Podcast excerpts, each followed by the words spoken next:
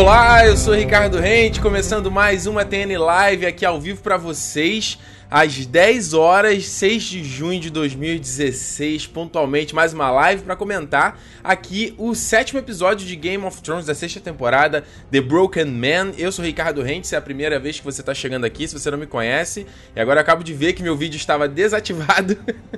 e agora tá certinho, vocês conseguem me ver, tá conseguindo todo mundo me ouvir, certo? E aí, pessoal, boa noite. Temos aí quase aí no máximo talvez aí uma horinha de papo para falar, analisar todos os aspectos do episódio de ontem de Game of Thrones, certo? Então, se você tá chegando agora, saiba que aqui na minha esquerda você encontra é, Aqui é a ponta contrária. Aqui na minha esquerda você encontra então os tópicos que eu vou abordar uh, aqui nessa live, certo? Todos os capítulos. Então, tenta seguir os comentários numa ordem cronológica, sabe? Não tenta fazer comentário lá ou pergunta de coisa lá na frente pra gente tentar manter uma ordem aqui e não ficar muito bagunçado e eu conseguir acompanhar as perguntas de vocês, correto? Ah, sempre bom avisar, então, semana que vem, segunda-feira, 10 horas, também tô aqui comentando todos os episódios. Se você é a, prim a tua primeira vez que você tá chegando, já se inscreva no canal aqui embaixo, porque para não perder uma próxima atualização. E uma coisa também interessante, semana passada eu pedi pra galera mandar foto assistindo live, o pessoal mandou, cadê? Cadê? Não vai aparecer aqui a foto? Onde é que tá esse trem? Putz, sumiu a foto? Separei aqui pra mostrar as fotos de vocês, gente. Que rapaz. Fiz besteira, fiz besteira deletando o arquivo, por isso que, por isso que eu perdi. Aí, ó, consegue ver? Todo mundo que mandou a foto semana passada, é, assistindo a TN Live, usou a hashtag TN Live ou mandou pra mim direto aí no, no Snapchat, no Instagram, no Twitter. Então, muito obrigado a todo mundo que mandou. Se vocês quiserem também mandar essa semana, cara, vou adorar. Eu fico muito feliz porque ah, dá uma dimensão realmente maior de tudo isso aqui que tá sendo feito. Então você pode botar a hashtag TNLive ou, ou me mandar direto também, dá, dá um jeito aí, Twitter, Facebook e tal. Então é legal, se inscreve aqui embaixo, tá? Ah, nas redes sociais que você tá vendo aqui, pra não perder uh, todas essas outras atividades que eu faço aí em, nas, na Facebook, Twitter, Instagram, certo? Até porque eu faço live no Facebook também, gente. Então, se você me acompanha só pelo YouTube, saiba que eu faço lives eventualmente para bater papo e comentar e bater é, e falar sobre certos assuntos uh, da cultura pop. Então, se você não tá ligado, dá um like na fanpage, é, vai lá no, no Twitter, me segue também no Instagram, certo? Então, tá combinado, né? Lembrando, se você quiser depois baixar a versão em áudio, a MP3 dessa live aqui, você encontra no territorionerd.com.br barra podcast, certo? Lembrando que esse programa aqui, todo esse trabalho, tudo isso aqui, uh, recebe uma, um grande apoio das pessoas lá no padrim.com.br barra Território Nerd, pessoal que faz uma contribuição ah, para que eu consiga aqui manter as contas e continuar, continuar trabalhando aqui, já que eu faço esse trabalho sozinho, né? É um volume gigantesco, vocês sabem que não tem nenhuma outra live de Game of Thrones no YouTube brasileiro, talvez americano, que seja parecido com o que eu faço aqui.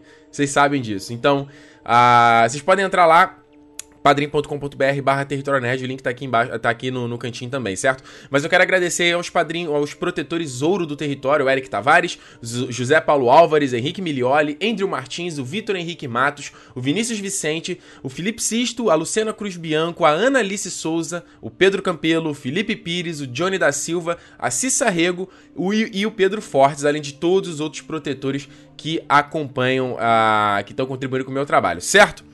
Então, Vamos começar? Vamos começar falando aí, eu já tô recebendo aqui, ó, o celular já tá apitando aqui, recebendo as mensagens de vocês, as fotos de vocês assistindo uh, o TN Live, então mandem mais, tá? E vamos atualizando aí do que, que vocês estão vendo de, de, do pico da live, que eu não consigo acompanhar, é sempre bom saber, ok? Vamos então começar aqui no primeiro bloco, começar logo Aí, ó, a Fernanda falou aí, a melhor live de GOT, pô. Acho que minha mãe também concorda. valeu, gente, valeu aí pelo. Vocês estão pedindo salve, pedindo abraço, não dá pra ficar. Vamos, entrar no assunto, gente. Depois a gente vai, vai pra essa parte. É.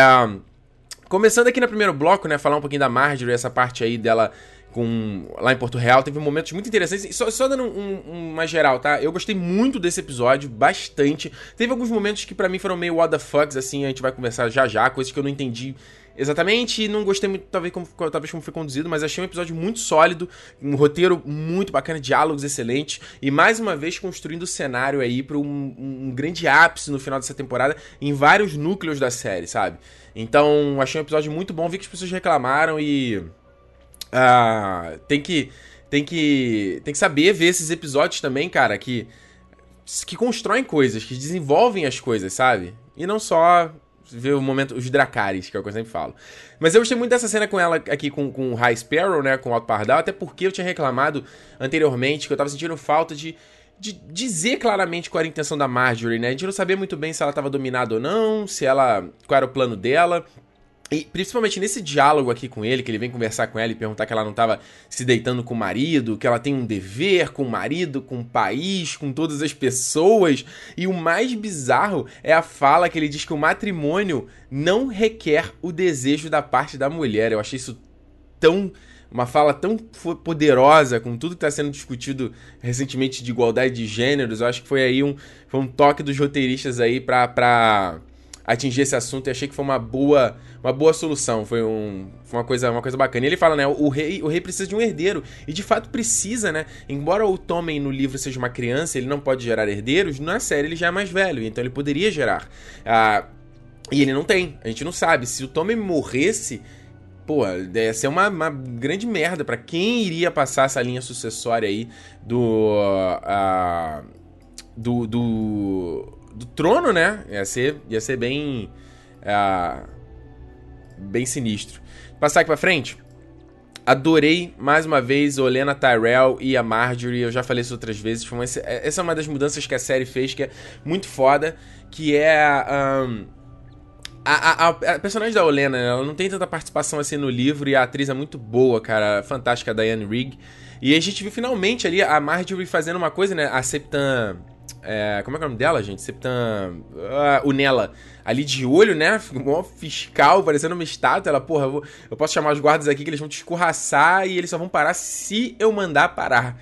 E ela finalmente entre, é, entrega ali, dá um papelzinho ali pra Olena. E a gente dando uma olhada no papelzinho.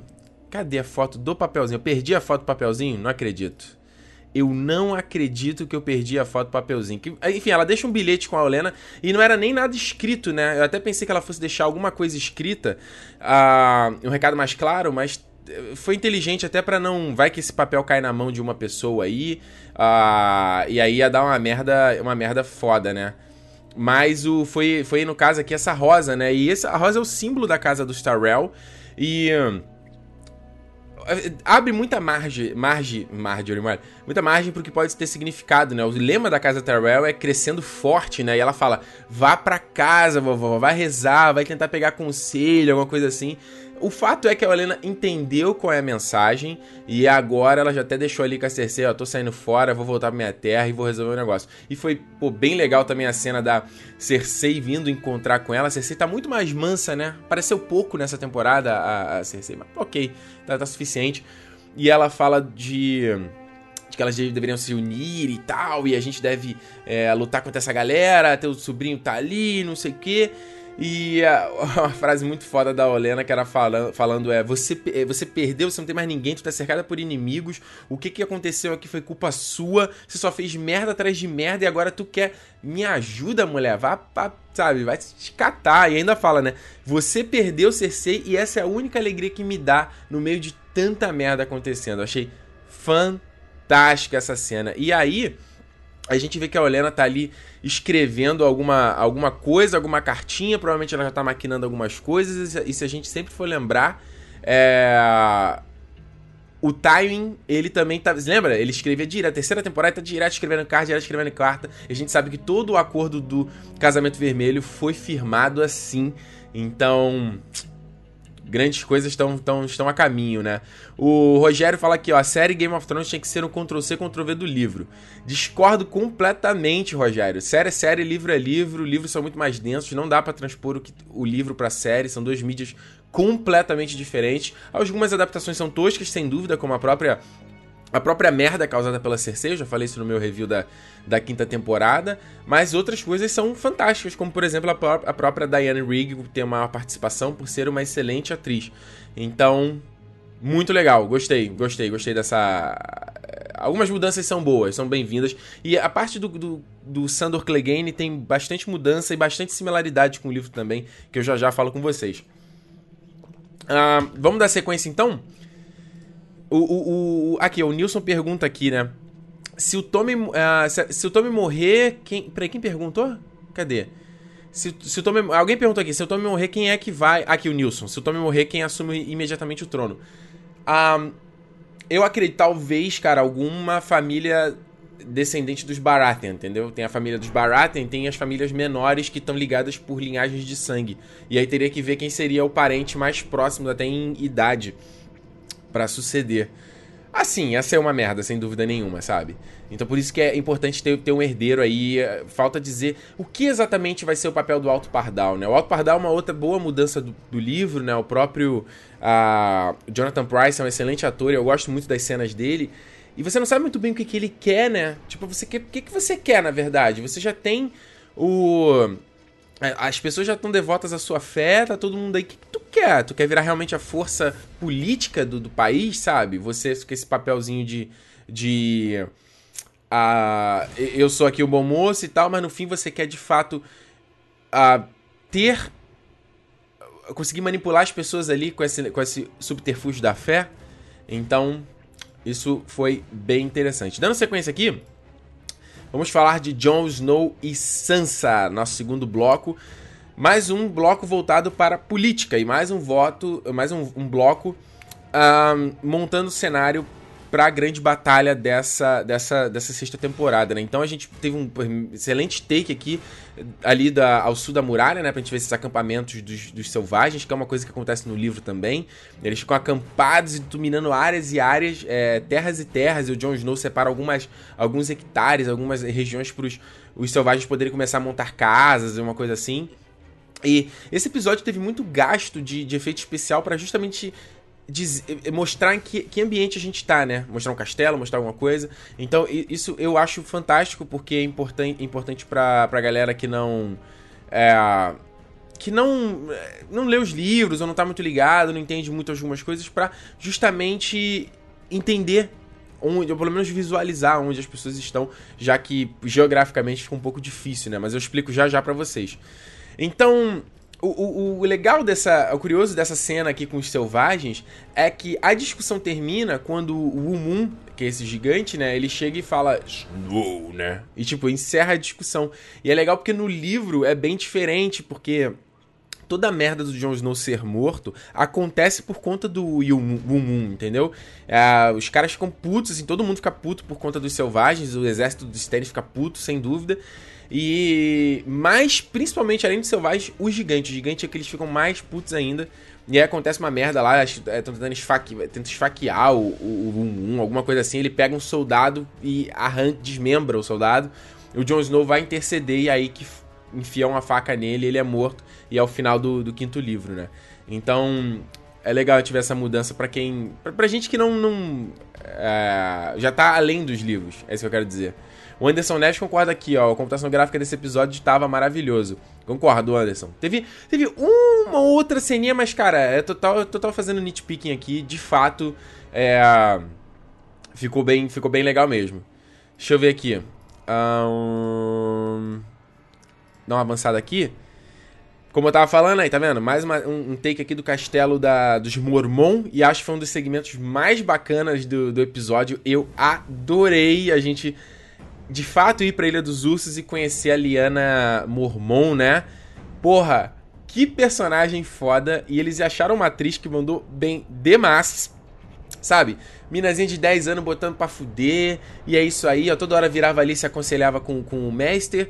E se, se aconselhava com o mestre de armas dela do outro lado. Cara, se essa mina tivesse três dragões, ela já tinha conquistado o Westeros, cara. Ela, ela esculachou o Tommen, esculachou Jon Snow, esculachou Daenerys em, no quesito é, é, comando e liderança, né? Ah, no papo de que e, e, o legal é que ela. Até eles falam no episódio, né? Que ela, o nome dela vem da Lyanna Stark, né? A irmã do, do, do Ned Stark, mais aí mais um, uma piscadinha, né, pro, pro essa, esse, essa grande teoria dessa temporada do Jon Snow. E é, é curioso, tem dois, dois momentos, assim, uns momentos interessantes. O primeiro é quando tá o Jon Snow falando ali, ah, pô, eu servi aqui teu, teu, teu tio e tal, eu era intendente dele, ela para com. corta o, o a conversinha fiada e vamos o que, que você quer mesmo, sabe? Aí chega pra Sansa, você. Você não é Sansa Stark, você era Sansa Bolton, Sansa Lannister. Eu, eu, eu, eu, fiquei, eu recebi informações desencontradas, achei muito legal. E só explicar aqui uma coisa, ficou muito confuso, acredito, para quem só vê a série, porque eles saíram dropando nomes de personagens, de lugares. Eu acho que chega a aparecer no cantinho da tela assim a foto de quem eles estão falando para ficar mais fácil de entender, né? Então, só para explicar aqui para você que não entendeu tudo que eles falaram aqui, a família dos Mormon. Ah, não, só, antes, rapidinho, só, eu só peguei esse take aqui que foi do da quinta temporada, quando o Stannis recebe essa cartinha dela. Que ele fala, né? Tipo, que ele fala que ele, ele tá pedindo apoio das famílias nortenhas e ele fala, ó, a gente, o único rei do norte são os Stark, vai pra puta que te pariu, quase. E aí, só explicar o que, que é o, o, lance da família Mormon. Só você vendo aqui no mapa, né? Esse ponto onde eu botei o highlight aqui é a Ilha dos Ursos. Ele fica ao norte e eles são vassalos dos Stark. Dois membros importantes dessa família são o, o Jel Mormon e o Jorah Mormon. Eles falaram de dois personagens, desses dois personagens naquele diálogo ali. Os nomes são muito parecidos. Então, Jel Mormon, como você já pode lembrar aí, como você tá vendo na foto, era o, o Lorde Comandante, né? Quando o Jon Snow chegou lá na Patrulha da Noite, ele escolheu o Jon Snow como intendente justamente para treiná-lo na arte ali de ser. Uh, de, de, de pra, ele, ele substituiu o próprio Joe Mormon, né? E o Jorah Mormon é filho dele que, e era o sucessor dele da Casa Mormon. O que aconteceu foi o seguinte: o Dior Mormon, quando ele, ele, ele abdicou do trono dele, abdicou das posses dele, falou: Cara, eu vou pra Patrulha da Noite, porque eu tenho noção do perigo, que a Patrulha da Noite tá na merda, eles precisam de uma liderança, ah, sinto que tá vindo uma merda do norte aí, eu tenho que ver. Então ele foi um cara muito nobre. E ele entregou o, o, o as posses ali de, da Ilha dos Ursos pro Jorah. Só que o Jorah fez a merda de pegar uns, uns bandidos que ele capturou e vender como escravos porque ele queria é, arrumar uma grana pra mulher dele, que era uma, uma patricinha do cacete. Aí o Ned Stark, sabendo disso, porque escravidão é proibida, foi atrás do filho da puta, vou cortar a cabeça desse cara. Inclusive, isso é abordado no, no na primeira temporada e no primeiro livro também. E aí o Jorah fugiu lá pra, pra Essos e ele tentou depois um perdão real, uh, passando informações sobre a Daenerys, né? Como a gente viu na primeira temporada. Então aí você consegue entender toda a ordem da família Mormon. Então, como esses dois personagens ficaram fora. Uh, do, do, jogo, o título passou pra sobrinha do Dial Mormon, pra filha do irmão do Dial Mormon, que é a Liana. Então a menina com 10 anos aí tendo que governar. Então, deu para entender tudinho, né? Como é que funcionou essa Ficou mais fácil de explicar agora, né? Ele fala também, o John, ele fala o seguinte: é, o seu tio lutou com. Quando eles falam, né, que estão vindo os White Walkers, que isso é uma batalha de todo mundo e tal. E aí ele, ele fala que o tio dela lutou com, no, no, punho dos primeiros homens e ele lutou em Durolar. A cena de Duro, do Batalha de Durolar, vocês lembram, né? Que foi naquela praia lá no, na temporada passada, aquela cena fantástica. Só que eu peguei esse take aqui, esse é o take da luta no Punho dos Primeiros Homens, que é essa montanha aí que você tá vendo ao fundo, né? Que é o final da segunda temporada. Como eles não tiveram dinheiro na terceira temporada, não se mostrou a batalha exatamente. Se você for rever o primeiro episódio da terceira temporada, ele faz um time-lapse assim do, do, do, horizonte e você vê sons de batalha. E depois você vê todo, toda a galera da patrulha é, machucada e vê a, os cavalos deles mortos, aquela coisa toda. Então acho que ficou meio confuso pro público entender que acontecia uma batalha ali contra os White Walkers, né? Então, só para explicar, foi esses dois pontos aí que, que o John tava levantando na enquanto falava com ela. E a gente viu o Davos mais uma vez mostrando que ele leva um puta jeito com criança, né? O Davos que tem um monte de filho nos livros, né? Na série ele teve, tinha um só, um ou dois, eu acho, que morreram lá na Batalha do Água Negra. E é muito legal ele lidando com a menininha e falando sobre o papel de cada um. E o Davos meio que isso, né? Ele comprou a briga. É, vou ficar do lado de Jon Snow mesmo, vou aconselhar, porque eu tô vendo que tá vindo uma, uma parada tensa aí do, do, do, do, norte. Então, olha aí, pô, legal, tô vendo aqui nos comentários então que vocês entenderam, né? Ficar, tinha ficado dúvida, então, sobre toda essa parte, né? Do, do Jon Snow, todos esses detalhes, então... Ah, que bom, que bom que vocês entenderam aí como é que organiza essas coisas. Porque realmente é confuso, eu entendo que é confuso. Seguindo aqui, a gente viu o John conversando então com Galbart Glover, que é o... o, o o rei ali, né? Não é, não é rei, né, que se chama, né? Mas é o lord principal ali da família dos Glover, que também é uma das famílias nortenhas, que também lutaram com o Rob. E vale também explicar porque foi bem complicado é, é, essa cena, porque eles droparam também mais muita informação. Voltando pro mapa. Esse ponto que tá no highlight aqui é onde fica o castelo dos Glovers, que é o Deepwood Moat. Ah, eu não sei qual é o nome aqui em português, sabe? Eu não lembro qual era o nome no livro. Mas na segunda temporada, quando tem aquela rebelião dos Greyjoy, né? Que o Theon ele trai o Robb, não ficou claro na série que os Greyjoy foram em vários castelos, em várias regiões ali do norte, dominar essa porra toda. Porque, como eu já expliquei isso na live anterior, não é só você dizer, ah, eu sou. Eu conquistei isso aqui, conquistar um castelo. Você tem que conquistar todo mundo, entendeu? Se você conquistar o principal, como o Interfell, que é o principal castelo do norte, você já tem uma grande vantagem. Mas vocês têm que conquistar todo mundo. Então, a, aqui nesses outros highlights, tem, por exemplo, vocês conseguem ver aí outros pontos do continente, entendeu? Outros grandes castelos que foram conquistados, inclusive na temporada passada, não, não sei se foi na quinta ou se foi na sexta, ou melhor, não sei se foi na quinta ou se foi na quarta, a gente viu o Theon uh, indo até Moat Cailin, que é, é, o, é o mais ao sul aqui que eu marquei, ah, que era tipo um castelo meio que num, num, num pântano, assim, uma parada meio foda, um, um, cenário bem legal. E ele vai até lá e tem uns Greyjoy lá fazendo cerco e tal, e tipo, ó, acabou com essa porra aí, volta todo mundo pra casa que eles não vão conseguir nada. Então todo o lance da rebelião dos Greyjoy meio que foi, na segunda temporada, foi meio que isso, ele chegando no norte ali bagunçando, enquanto o Robb e todas as famílias nortenhas tinham ido pro sul pra, pra, na luta contra os Lannisters, né? Então, só passar aqui pra frente, a gente viu então, o acampamento do Robb com um, do Robb, olha, do Jon Snow com alguns os poucos soldados, né? Ele diz que a gente tem um pouquinho mais de 2 mil, já que até os Mormons só deram 62 homens. E eu achei curioso, né? A Liana despendeu só 62 homens, mas ela foi também. Tem um, tem um takezinho quando a Sansa tá olhando o corvo, que você vê ela mexendo ali com a, a, a, a, a Liana Mormon tá ali próximo, né? Então. o, o Achei, achei curioso só isso. E aí, o, a gente já viu num primeiro momento a Sansa e o Jon Snow tendo um combate ali, né? Que isso, foi uma, isso é uma coisa que tá, tá curiosa, né? Eu vejo algumas de pessoas, alguns de vocês comentam comigo pelo Twitter, ah, pô, a Sansa ainda continua muito sonsa, pô, o, o Glove foi lá e falou na cara dela, ela não fez nada. E você, pô, aí tem gente que já fala, pô, será que o Jon Snow tá muito na mão da Sansa? Então, é eu, eu, ainda tô meio dividido quanto a isso. Acho que eu tenho que terminar de ver a, a, a temporada para entender qual o papel da Sansa nessa história toda. Só fazer. É, é, rapidinho. Eu ia, ler a pergunta, mas eu leio daqui a pouco. Só, só finalizar aqui primeiro. Porque a gente viu a Sansa meio que ficando impaciente com o John e ela escreve uma carta, coloca o selo dos Stark e despacha, fica olhando com a carta meio com peso, né? A minha aposta aqui é que ela tá mandando essa carta pro Mindinho. Sabe? Tipo, ela esculachou o Mindinho e tá tipo, cara, desculpa, você tem razão, eu preciso da, do, do, exército aí do, do, Vale também, sabe? Então eu acredito que meio que foi por aí. Ah, puxar aqui a pergunta aqui do Vinícius. Ricardo, você também teve a impressão que eu. A mesma impressão que eu de que o Selvagem que fez o pacto com o John parece ser pai ou parente do Tormund? O Selvagem que fez o pacto com John parece ser pai ou parente do Tormund? Eu não entendi essa pergunta, cara. Não entendi. Mas não, não, não, não é parente de ninguém, sabe? Tá todo mundo. São, são... Os selvagens já estão além muralha há muitos anos. É...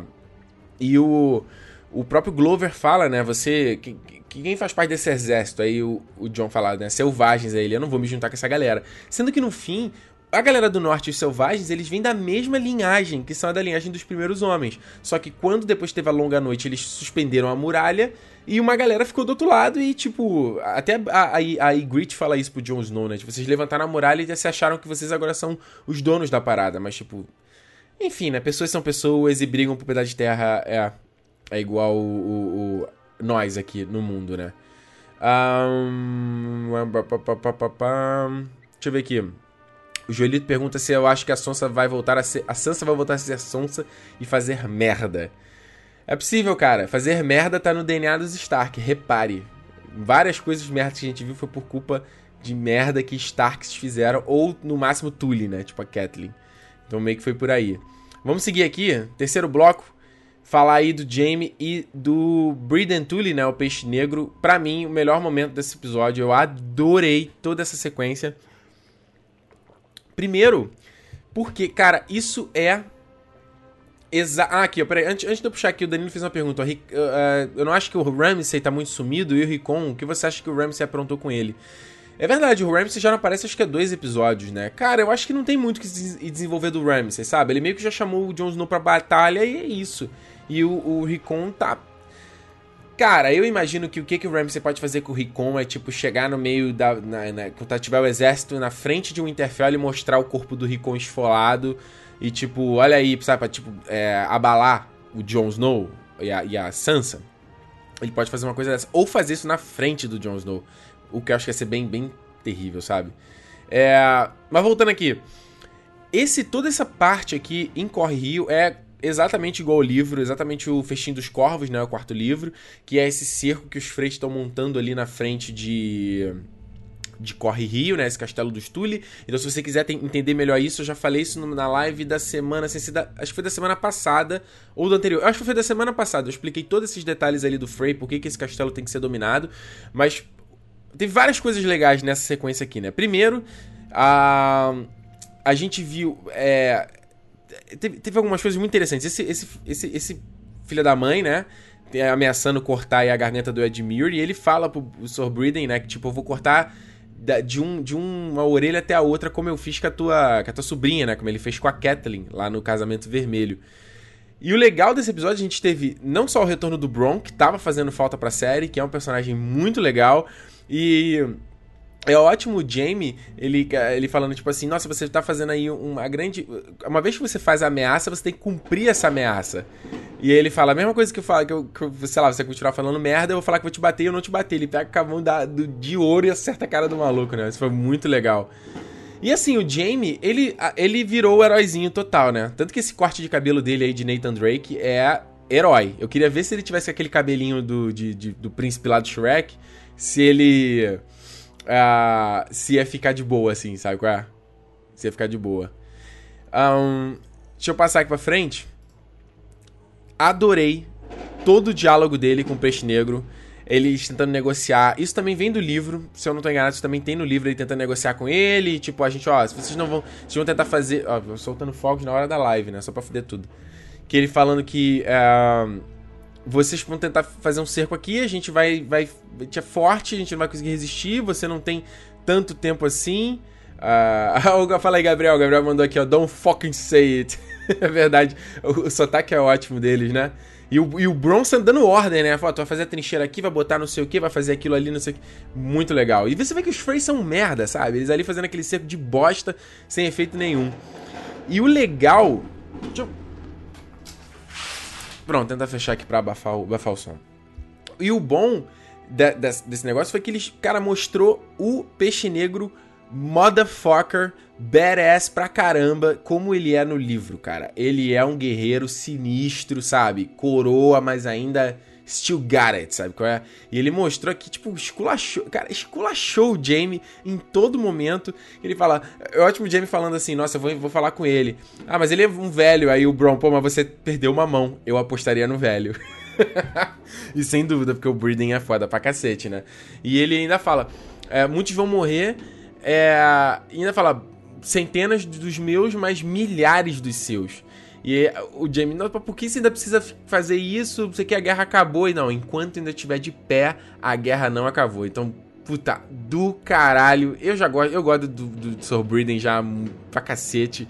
E ele esculachou, cara. Foi muito, muito legal. Tô vendo que todos vocês aqui adorando, né? O Gervásio falou melhor interpretação. Uh, o Fabrício, os Tulis não usam armaduras. Cara, essa, essa, cor, essa coraça aqui de escama é, é a armadura deles, sabe? No livro descreve vários tipos de armadura. Não só armadura de metal, mas armadura de couro fervido, por exemplo, que ele endurece. Uh, e, e, são, e outros materiais também, entendeu? Talvez por ele. Uh, tá nessa área mais ali nas terras fluviais, tem mais rios, por ele estar tá em barco, talvez seja melhor ele não usar armadura de metal para ele ficar tão pesado, entendeu? É, para mim, eu acho que é o que faz, é o que faz mais sentido, assim, pensando. É... E o Edmure se sentiu aliviado, né? Ali no final, quando aconteceu nada, sem ter diálogo nenhum. Foi bem legal, foi bem legal. Ele, tipo, você tem, você tem dois anos. Ele falou, nossa, por que, que você veio falar comigo? Ele falou, ah, você era o. O que, que eu vou fazer um acordo com Kingslayer, né? Um cara que não mantém um acordo, que isso mexe, ó. Mexe aqui no Jamie, né? Muito legal. Adorei, adorei, adorei dessa parte. Uh, passando pra frente, então.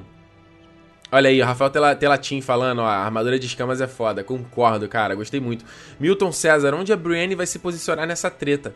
Milton, quem viu aí o, o episódio, o comercial do próximo episódio, vai, vai ter um confronto aí da Brienne com o Jaime, porque ela vai chegar pra pegar o exército dos, do, dos Tully, né? E aí parece que o Jamie e ela vão ficar em lados opostos, o que vai ser uma coisa muito legal, assim, de, de transformação, né? Que eles, eles começaram em lados opostos, se passaram a se respeitar, desenvolveram uma amizade e meio que pode chegar num lado agora deles irem um contra o outro também. Então, muito interessante. Olha só, vamos lá, seguindo aqui então, falando do, do, aqui no bloco 4. Ah. O, falando aqui então da, desse, dessa, do que aconteceu ali nessa região de Essos, né? A gente primeiramente viu aí os Greyjoy chegando em Volantes. Eu já tinha falado isso numa live também, porque essa, esse take aqui já tinha aparecido no, no trailer. Então, Volantes a gente já tinha visto essa cidade na, na, temporada anterior, quando o Tyrion e o, o, ele é capturado pelo Jorah aí, que é uma cidade que fica que também tá ali no finalzinho, tem um rio que percorre quase Essos inteiro e ele tá no, no final antes de desaguar assim pro mar. E só pra vocês terem uma ideia, Agora é um pouco de nitpicking, tá? É um pouco de deu. deu, deu uh, como é que eu vou dizer? Enchendo o saco. No lado vocês estão vendo onde é Pike. E no outro lado você vê volantes. Olha o quanto que esses caras navegaram. a série, cara, a gente tem que desapegar disso, né? A série tá tendo que fazer isso, justamente porque são só 10 episódios. Então eles estão tendo que pular várias coisas e, tipo, os caras estão pra, praticamente de, de teletransporte, sabe qual é? Basicamente isso. Mas que é sinistro, os caras viajaram pra cacete pra chegar até. até, até volantes. E aí, pô, foi muito legal toda a sequência ali curtindo, né? A Yara pegando a mina lá, tipo, nossa, você não vê um rabo desse em, em Pike.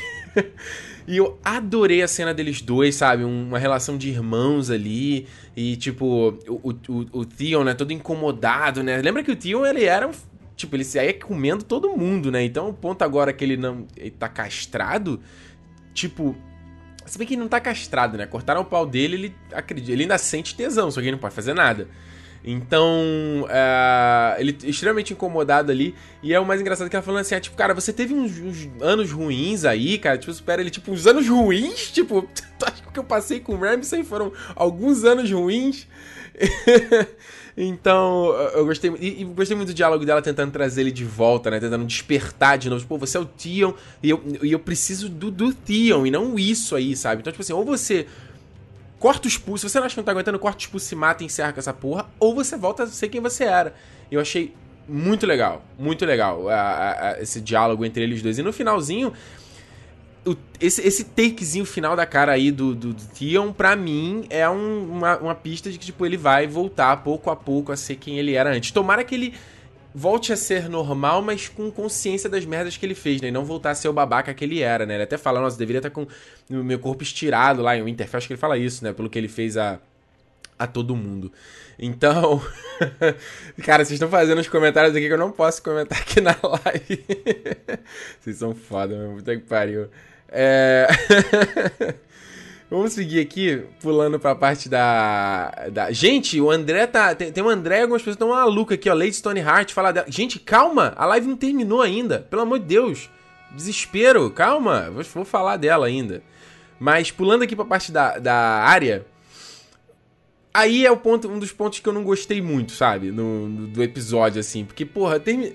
isso foi total diferente do que eu tinha especulado no, no, no na, na live anterior, né? Que eu achei que ela fosse lutar com a, aquela menininha lá, a Lourinha, no, no escuro ali e desse uma porrada nela.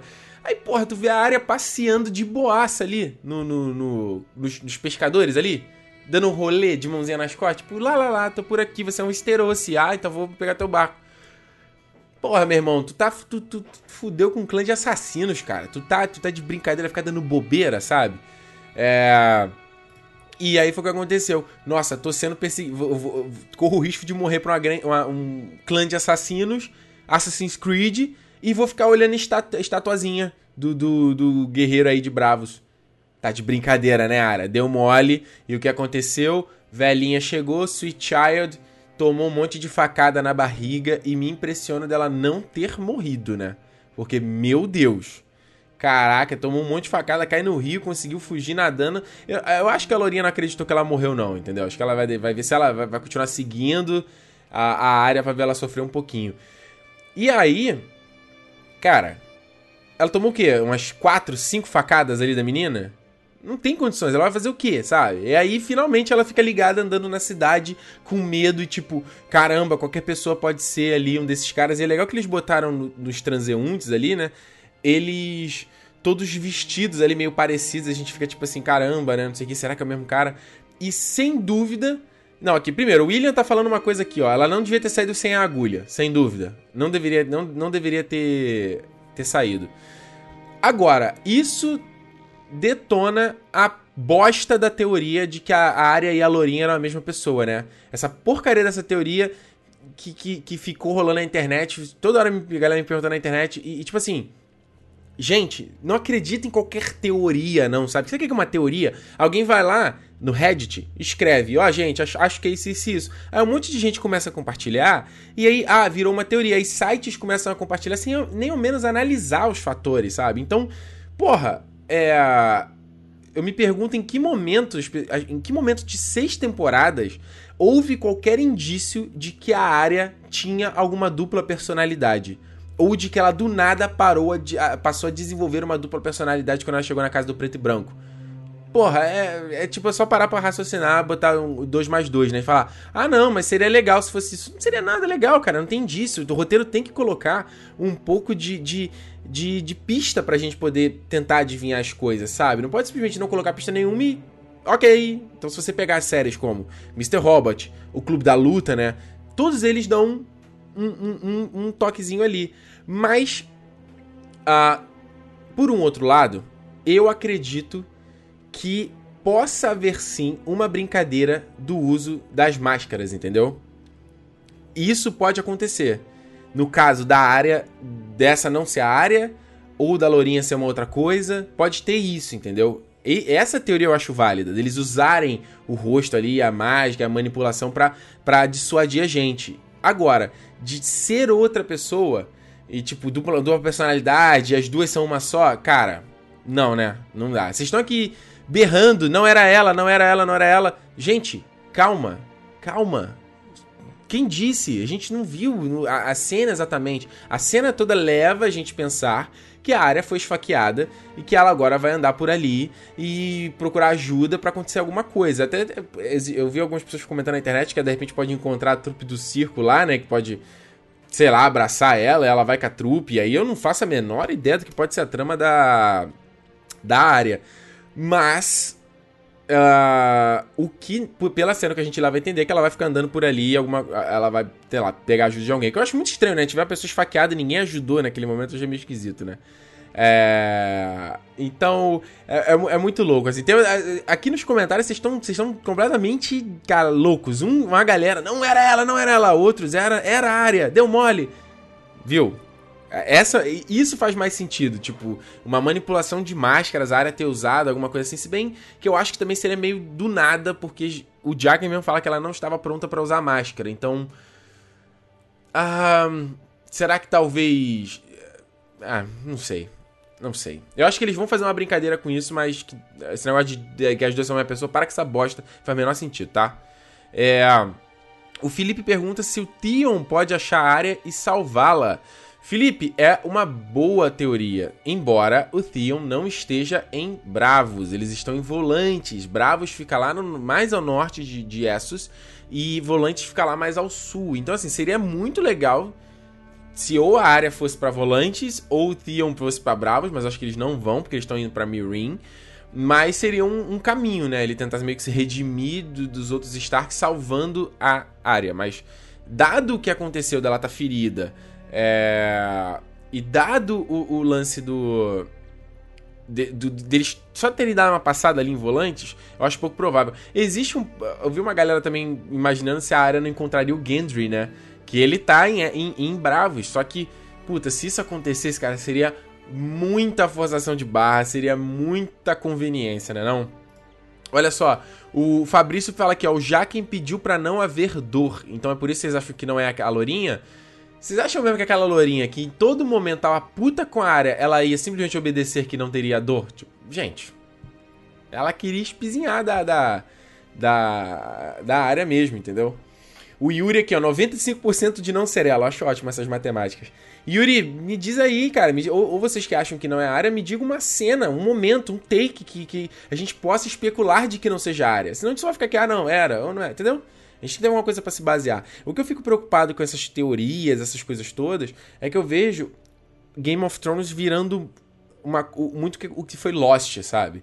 No bom e no mau sentido. No bom sentido da gente estar tá aqui especulando e batendo papo e conversando. E no mau sentido das pessoas ficarem fazendo teorias e esperando um monte de coisa e viajando totalmente. E aí a série vai por um caminho Bom, que nesse caso não é o caso de Lost, mas vai por um caminho conta a sua história todo mundo, porque ficou virando. Cara, viajando. É. Vai ficar decepcionado, vai ficar falando um monte de merda na internet, entendeu? E teve um dia aqui que. Acho que foi semana passada, né? Que alguém perguntou: Nossa, qual é a teoria do dragão de gelo? Porra, dragão de gelo é, uma, é um livro, cara. O livro que o Martin escreveu, o livro infantil que o Martin escreveu antes de Game of Thrones, e a galera pega isso e quer dizer que é teoria. Gente, nem tudo tá conectado, nem tudo precisa estar conectado, sabe? As coisas podem cada um seguir o seu caminho. Eu acho que é meio que por aí. Ok? Vamos aqui então. Vamos para o último bloco da nossa live para falar do nosso aí uh, Sandor Clegane. Voltou a aparecer, eu já tinha especulado, né? Dei essa dica para vocês na, no, no, na, live na live da semana passada. Que o, o Cão de Caça voltaria, né? Pra série aí, que ele não tinha morrido, aquela coisa toda. E existe uma, uma. Deixa eu abrir isso aqui que eu tô com calor agora. E existe uma, uma. umas mudanças em relação ao livro, mas também outras coisas que são muito parecidas, tá? Vamos lá. Primeiramente, porra, é só eu abrir a janela que tem fogo de novo. Sacanagem, né? ah, existe. É, desculpa, me perdi totalmente. Existe, existia essa teoria no, fan, no, existia essa teoria do, do, do cão de caça não ter morrido é, nos livros. Tem um dado momento que eu já falo, é, já falou ah, daqui a pouco. Não dá, né? É só abrir a janela. Pronto, vamos lá. Que eu que morro de calor mesmo. é, mas aqui na série, então, eles já entregaram mesmo aí que ele tava vivo e que o, o, o cara lá salvou ele, né? E aí, a gente eles estão ali nessa. Isso aí provavelmente são as terras fluviais, né? A mesma região onde ele tinha sido deixado morto. E eles estão construindo um septo de Baylor, né? Não, não de Baylor exatamente, o septo de Baylor é o único de, de Porto Real. Mas eles estão construindo um septo também, né? O septo da regi é, religião dos sete. E o septo tem sempre sete faces. Então, se você contar aqui, você vê sete faces também. Que em cada face fica um, um uma, uma figura do, do, do, do, Deus, né? A mãe, o guerreiro, o pai, o estranho, a, a, dama, né? Sei lá, não lembro de todos. Seguindo aqui, a gente teve então esse, o personagem introduzido agora do Ian McShane, que muito quando ele foi anunciado, muita gente especulou que a gente, eu inclusive achava que ele seria o Victarion, né, que eu acho que ele tem toda a cara do Victarion Greyjoy. Mas aqui ele faz um personagem que não tá nos livros, que é o Rey, né? Eu acho esse nome nada a ver com Game of Thrones, mas ok. Eles nem falam esse nome no episódio, mas é o nome do personagem é Ray. Ele aqui, uh, ele tá fazendo às vezes do... Antes disso, antes de explicar em relação ao livro. Primeiro falando da, da, da série em si, né? O que, que eu fico meio dividido com essa, essa, essa cena, esse momento? Porque o personagem, ele, ele, ele, é, muito, ele é muito expositivo, sabe? Todos os diálogos, todas as cenas, ele fala, ele conta as coisas pra gente e não pro personagem, sabe? Ele aparece ali, ele encontra o, o, cão de caça. Nossa, eu te encontrei morto. E aí eu achei que você tinha. Te, te encontrei, achei que você tinha morrido e você me assustou pra caramba. E, sabe, é um diálogo que duas pessoas que sabem, tipo, porra, o cão de caça, e eles sabem que isso aconteceu. É. Mas, tipo, ele tá contando isso, tá, ele tá falando isso pra gente, sabe? É um diálogo expositivo. Então tudo isso foi isso. Ele tem toda uma similaridade com o próprio Sandor Clegane, dele ter sido. Ah, ele era um soldado também e executava. É, um monte de. de, de faz, executava as missões e fazia um monte de merda em nome de algum lord e tal, até que ele viu que isso é, era errado e ele queria uma nova forma de vida. E que não era muito. Ele teve uma epifania e que isso não era muito, não era muito tarde pra ele mudar, né? Então ele é exatamente o que é o cão de caça. O cão de caça é a mesma coisa. Esse cara que executava as missões, matou o Maika lá, o amiguinho da área, na primeira temporada. É, fazia um monte de merda porque mandavam. Ele era realmente um cão. Ele era um cachorro que obedecia a ordens. Então, o personagem, para mim, nesse aspecto, foi muito expositivo. Muito de simplesmente deixar óbvio e, e explicar as coisas pra gente. Em contrapartida eu entendo por parte dos produtores de que eles não teriam muito tempo para resolver isso, sabe? Tipo, olha só, a gente tem um episódio, a tantos, tantos, tantos minutos do episódio a gente tem que desenvolver isso. O Sandor Clegane a gente tem que contar que ele voltou pra vida e ele vai ter que ter uma mudança aí, né, e uma jornada. Então, por um outro lado, eu também entendo que não havia tempo, sabe, de tela e eles tiveram que ir de um jeito mais fácil. Então, não é que eu não não não odeio, mas também, também não amo, sabe? Mas acho que o Ian McShane mandou bem pra caramba. E aí, foi muito curioso essa, esse trecho quando ele fala, né? Que, pô, deve ter tido muita gente para dar porrada nele e, e para ter feito aquilo com um cão de casa. Ele fala, pô, foi uma só e foi uma mulher, né? E aí o cara cai na risada, que foi aquela sequência da, da Brienne e tudo mais com... Ah, no final, né, lá da quarta temporada. E aí, vale dizer o seguinte, no livro, esse toda essa sequência que gera a teoria de que o cão de caça estava vivo no livro é na, nesse momento onde a Brienne tá viajando com Podrick, né? Que a gente viu na quarta e quinta temporada, né? Se eu não tô enganado. A gente viu nessas duas temporadas. Ela tá viajando e eles, quando estão passando pelas terras fluviais, eles encontram um cara chamado Septão Meribaldi, que é tipo um mendigão, sabe qual é? É um cara que ele também era um soldado e ele teve um monte de perda na vida dele e aí ele passou... Ele não, é, ele não sabe ler, sabe? Ele é, ele é meio... meio uh, ele, não, ele é pouco culto, digamos assim, mas ele entende sobre a fé dos sete e ele viaja por Westeros de uma forma super humilde pregando a palavra, basicamente isso, em troca de comida, em troca de lar, sabe? Ele é um cara errante. Então, a Brienne e o Podrick encontram esse cara e eles viajam junto, juntos um, um, um, período, né? E ele conta pro Gendrick sobre um monte de, de coisas do folclore de Westeros, sabe? Sobre monstros e sobre homens-peixe. É bem, bem legal esse trecho. E eles chegam num local que eu marquei aqui no mapa, chamado uh, que é a Ilha do Silêncio, alguma coisa assim, né? Quiet, Quiet Island, que se chama no, em inglês, no livro eu acho que é Ilha do Silêncio, alguma coisa assim, que fica mais ou menos nessa região, próxima ali de Harrenhal, né? E nessa nesse local tem lá um, um cara que se chama que eles chamam de Elder Brother, né? Que é tipo o irmão mais velho, que, que ele recebe uma galera que meio que quer abandonar tudo ali, viver meio que na fé e quer, sei lá, ter uma segunda chance. E aí lá nesse local eles encontram um é, é citado um cara que é super grande pra caramba, sabe? E, e, meio esquisito, a galera acho que meio que não consegue ver o rosto dele, e aí teve essa, essa teoria de que esse cara seria o, o cão de caça, né? Tanto que até o cavalo do, do, do, cão de caça aparece, também tá no estábulo, assim, que o... É uma coisa que é muito marcante no livro, né? Na série não, não, nem, não, não, não é tão abordado, que ele tem um corcel negro que é, tipo, demoníaco, bicho, assim... E aí eles meio que é descrito também que tem um cavalo assim, tipo, então pode ser o Sandor Clegane. Então essas são as mudanças. Então esse Ray é meio que um amálgama ali do Elder Brother e do uh, do Septão Meribaldi também, entendeu? Eles deram uma bandalha e ficou legal. Os dois, o livro é legal e a série é legal. E você vê uh, que ele, mais uma vez eu já falei isso em outras lives, como é o, o, o, tema que essa temporada está abordando, que é justamente ponto de vista religioso. Repara que vários momentos da série tem, se mostra, tem abordado esse tema. Esse cara, Ray, ele fala, né? Pô, talvez. Ah, porque o, o cão de caça, pô, por que então que eu não, não morri? Pô, eu tenho muita coisa a cumprir, por que, que os deuses não, não, não me puniram logo? E ele fala. Ah, talvez tenha sido os sete deuses, talvez tenha sido os deuses antigos, ou talvez seja o Lord of Light, sabe? Então, tipo assim, ele, ele falou isso, já teve uns outros focos na, na, na, série, na temporada também, de pessoas dizendo que, tipo assim, talvez todos esses deuses sejam só um ponto de vista e isso vai culminar em algum momento aí, talvez nessa temporada ou na próxima, de algum significado pra gente. Mas você vê que ele meio que diz que não entende de fé e meio que não sabe muitas coisas, mas ele tem ali, ó, um colarzinho ali no, no, no, no, peito dele ali com, com o símbolo do, da fé dos sete, né? E eles estão construindo um septo também. Então, é...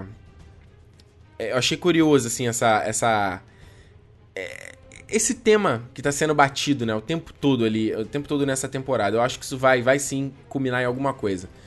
Um, seguindo aqui, tem todo momento, né, que ele conta a história que matou lá o, o moleque, a mãe ficou olhando e isso, que ele nunca mais esqueceu o, o som do garoto, né, chorando e, pô, o Ian McShane mandou uma puta interpretação aí, né, já ele chorando em cena. E a gente viu a, a chegada dessa galera aqui, né. E isso na hora que, que, que, eu vi já tinha me chamado a atenção por conta desse cara do meio que tá com esse manto meio esverdeado, né? Porque existe no livro um cara chamado Len Manto, Manto Verde, alguma coisa assim. É Len, Len Lemon Cloak. Uh, que faz parte da, da Irmandade Sem Estandarte, né? E o próprio, o próprio o Cão de Caça fala, né? Eles são a Irmandade Sem Estandarte, que ele fala, a noite escura e cheia de... cheia de... de, de, de, de cheia de, é, de terror, né? E toca até o tema da Melisandre ali no fundo, quando ele fala isso. Inclusive, eu já tinha desenhado aqui, só mostrar pra vocês. Eu já tinha desenhado até esse cara no, no meu projetinho, né? O Doodle of Thrones. Eu já tinha feito ele aí que ele faz parte da Irmandade. A Irmandade é muito maior do que apareceu na terceira temporada da série. E aí, quando a gente viu, o Cão de Caça viu que todo mundo tinha sido morto, e a gente automaticamente associa que tinham sido esses caras, né, que assassinaram todo mundo. Ficou muito na dúvida para mim por que, que eles assassinaram, por que eles fizeram isso, ficou muito também na dúvida para mim como é que o Cão de Caça não ouviu isso acontecendo, sabe? Os caras mandaram flash, mataram todo mundo, ele, o Cão de Caça não ouviu. É... E, ah, olha aí, ó, o pessoal tá falando aqui que no livro o nome dele é Limo Manto Limão. Isso mesmo, então no original é Len Lemon Cloak e no livro então Limo Manto Limão, Manto Limão, que é um cara, é um guerreirão também, né, usa manto verde, a porra toda. É, obrigado, é, o Luiz mandou aqui, a galera que tá assistindo, valeu, vocês estão mandando aqui, eu tô acompanhando, tá? Só não, só não paro pra falar. Uh, deixa eu chegar aqui em frente, então. E aí termina a cena com o cão de caça pegando a machadinha e meio que indo pra porrada, né? E aí também a gente fica muito na dúvida, tipo, o que, que, ele vai fazer? Ele vai correr atrás dos caras, vai sozinho tentar acabar com todo mundo? Isso ficou um pouco aberto e eu nem quero especular aqui porque eu não tenho nenhuma, nenhuma base, sabe, para dizer o que, que o cão de caça vai, entender, vai fazer. Mas no primeiro momento eu imaginaria que ele vai atrás dos caras, vai seguir as pistas e fala, vou, tipo, porra, eu tô tentando viver uma vida na moral aqui, os caras estão me chamando pra, pra, pra porrada de novo e eu vou ter que ir, é isso aí. Mas eu acredito que houve uma mudança aí nessa, nessa, nesse episódio do cão de caça, tipo, agora não aceitar a ordem de todo mundo, sabe? Ele tem um pouco de discernimento das coisas, do que, que é o certo e errado. Foi meio que isso que eu entendi como conclusão desse episódio. Mas, senta que agora é a hora da teoria, né? Sempre tem aquele aquele momentinho aqui na live que é o momento da teoria, que é o momento da gente especular alguma coisa. E aí eu, é, é um papo que eu queria falar com vocês. Primeiro, Foda, fantástico essa cena, esse take maravilhoso do, do Ryan, né? É, do Ryan, não, Ray, enforcado, cheio do caralho, só, só dizer isso, né? Série mais uma vez produção absurda. Uh, a Irmandade sem estandartes, né, cara? Eu acho. Eu, é, é bizarro, mais uma vez, por isso que eu achei estranho, porque a Irmandade, eles não estão. Eles não são vassalos de nenhuma casa, de nenhuma família, nada disso. Eles seguem meio um código, código de conduta deles. Então, para mim, Ficaria muito estranho na série a Irmandade estar tá assassinando inocentes, né? Porque tinha muito inocente ali. Tinha, tinha criança, tinha mulheres, tinha pessoas mais velhas. Não eram só ex-guerreiros, entendeu? Ah, valeu, Stephanie, que já botou aí, ó, Dudo of Thrones no Instagram. Valeu, ajudou a galera que tá sempre perdida, que não sabe como é que escreve. Valeu, Stephanie. Um, e a gente já vai ver, vai voltar a ver, ver esses caras de novo, né, na, na, série, eu já falei isso pra vocês. Então fiquei, pô, pô, tipo, a Irmandade, pô, vai assassinar gente inocente? Tipo, será que eles vão realmente fazer essa mudança na série? E aí eu parei para pensar numa coisa. Talvez esta galera ali não seja tão inocente assim. Por quê? Ah, no livro, a Irmandade, num dado momento, eles seguem num objetivo de matar Freys, de se, de vingar, né? A Kathleen, quando reaparece como Lady Stoneheart, ela volta querendo acabar com os Freys e todo mundo. E não só os Freys, todo mundo que traiu ela e a família dela e o filho dela em toda a guerra. Inclusive o James, sabe? Você prometeu que ia buscar mais filhas e você não conseguiu. Inclusive, o Peixe Negro fala isso no episódio. Então, eu especulo que o Ray poderia ser um Frey. Ou ele poderia ser um soldado dos Frey. E talvez por isso que ele foi assassinado. De repente, toda aquela galera ali também tenha tido uma participação nessa guerra. Talvez seja isso. E eu acho, meus amigos, que sim, temos aí muitas pistas, muitos indícios de Lady Stoneheart nesta temporada. Cara, assim. É, pode não ser nada. Pode não aparecer exatamente a Lady Stoneheart. Pode ser outra coisa que eles vão fazer. Mas eu tô sentindo que eles estão seguindo essa história do livro, sabe? É você entende o que eu ia dizer? Não necessariamente talvez apareça lá a Michelle Farley como a Lady Stoneheart, né? A atriz que fazia a Kathleen. Mas eles estão, sem dúvida, se, vão seguir essa, essa, esse storyline aí. Porque, cara, foram muitos indícios. Todo episódio tá tendo indício, brother. E esse episódio, então, teve o cara. Vamos, vamos recapitular. Teve o carinha lá com o Briden falando que cortou a garganta da, da, da, sobrinha dele de ponta a ponta. Ou seja, isso serve para lembrar o público comum. Ó, lembra aquilo que aconteceu há três temporadas atrás? Lembra isso que aconteceu? Teve o Briden falando pro Jaime que ele deveu a promessa dele, que ele não cumpriu de trazer a Arya e a Sansa, e a Brienne foi para outro caminho completamente diferente, meio que deixou... Bom, a Brienne tá com a Sansa, né? Então, de certa forma ela cumpriu, não sei... Teve a Irmandade reaparecendo, teve é, é, o próprio enforcamento do, do, do Rey, né? A Lady Stoneheart, a marca dela, ela que ela enforcava todo mundo. Então, você vê que todo mundo foi morto com flechada, com facada, não sei o quê. Mas o Ray, especialmente, foi morto enforcado. Então eu acho que isso daí não foi à toa, sabe? Não acho que os caras. Porque o lance no livro de ser enforcado é para passar uma mensagem, entendeu? Tipo assim, se você vê quem foi enforcado, você fala, puto, a Irmandade passou por aqui. Fudeu. Então. Uh, não acho que tenha sido gratuito só o Ray, o cara ter tido todo o trabalho de amarrar o pescoço, subir, né? Uh, gratuito. Era muito mais fácil. Se fosse para matar só, matava e já era, sabe? Então acho que tem um propósito, um propósito aí. Então, é isso. É, essa é um pouco da minha teoria. Olha só, o Alex Brito, Ricardo, Stoneheart aparecendo pro Alder Frey e rasgando a garganta dele seria lindo de ver. Seria lindo de ver, né? Tem uma galera que a gente precisa ver, ver, ver um.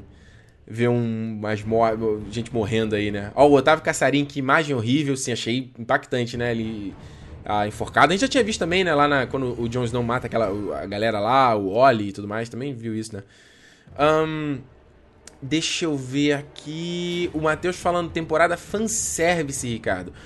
Porra, Matheus, muita gente tá nessa e, pô, eu já mesmo já falei que tem muita coisa de fanservice nessa temporada, mas tem coisas que meio que não são, né? Tipo, meio que. que é, é, são. Cara, uma hora as coisas têm que combinar, sabe? Você arma a coisa e num outro momento as coisas têm que. Têm que um, meio que encontrar uma conclusão. Então, talvez a nossa.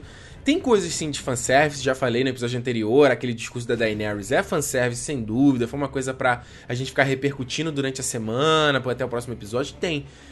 Mas outras eu acho que não, entendeu? Esse episódio não, pensando assim, não vi nada. O episódio anterior, tirando o negócio da Daenerys. Né? Eu acho que, cara, alguma coisa as coisas têm que concluir, a gente vai acabar achando fanservice. E os autores, eles deixaram a série mais pop. E eu entendo, cara, tem que ser mais abrangente, sabe? Não é só quem lê os livros tem que entender, é meio que um público geral, tem que ser muito mais democrático, você meio que dá uma nivelada por baixo, sabe? Tô dizendo isso com a melhor das intenções, sabe, gente? Não tô querendo dizer que ninguém é melhor do que ninguém, mas tipo, tem gente que não tem, não quer ter tanto saco de ler, de ver teoria, de entender tudo do fandom e entender todas as coisas do, do, do da história do, do, Game of Thrones, sabe? Tem gente que não tem isso, então tem que ser meio que uma coisa meio mais democrática. A Gabriele levantou um ponto ótimo aqui. Ray lembra Frey. Olha aí, hein, Gabriele. Você foi sagaz, hein? Nem eu tinha me ligado nessa, hein? Olha aí, hein? Acho que esse nome não foi gratuito, não, hein? Não foi. Ah, e o João Paulo aqui lembrou, né? Eu sou fã, eu quero service. Essa porra dessa frase do Borgo pegou todo mundo na internet, né? aqui todo mundo falando. Ah, e só, só pra é, fechar aqui rapidinho, vocês estão falando muito aqui do Clegane Bowl, né? Que é um, também uma teoria do Game of Thrones de que o cão de caça vai voltar para Porto Real e ele vai participar do, do, do, julgamento da Cersei lutando contra o Montanha e aí enfim ele teria o payback dele. Falei muito com detalhes sobre isso na live anterior, procure, vai estar linkado aqui nessa live também. Cara, eu acho que sim, vai, é isso que vai ter que gerar e o, e o, e o Sandor Clegane vai ter que teletransportar para Porto Real, né? Mas acho que rola, hein? Matheus, Matheus falou aqui, ó, Clegane Bo, acho que rola. Rola sim, né? rola assim. O The Masses falando, os Reeds não se posicionam em guerras? Boa pergunta, cara. Os Reeds são um povo mais recluso, né? Que eles vivem ali na, na, na, no gargalo ali. Eles são um povo que teve muito contato com os filhos da floresta. Então eles são uns povos, um povo muito mais voltado pra magia, né? Então... É, seria legal ver, ver os, os Reed, até para casar com a Mira também, o Jojen, né? Acho que ia ser foda.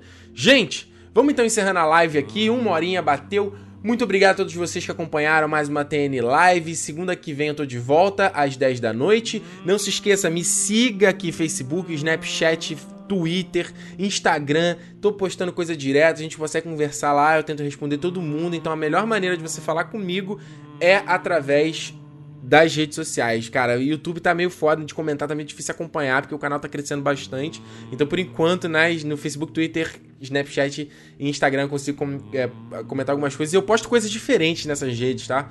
Então, não, não, vale só seguir um, seguir outro e tal. Vocês querem que eu comente o teaser do próximo episódio? Mas, gente, é que, que adianta? Vai ver o teaser aí, tá bem bacana e eu não, eu não quero estragar a surpresa de ninguém, não. Vamos, eu, eu vou até me policiar aqui para não falar tanta coisa do livro, para não estragar, porque pode acontecer na série também, sabe?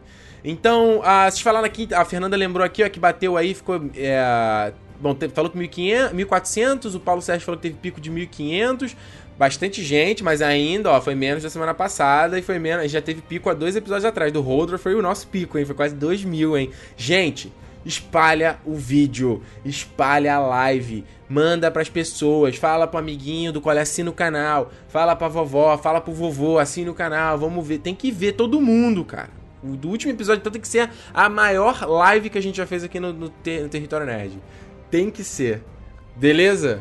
Então, semana que vem a gente se vê, mais um episódio. O nome do episódio é No One. Então, vai tocar a lixa aqui, sem dúvida. E a gente vai ver o que vai acontecer com a área. Valeu, gente! A gente se vê no próximo TN Live. Tchau!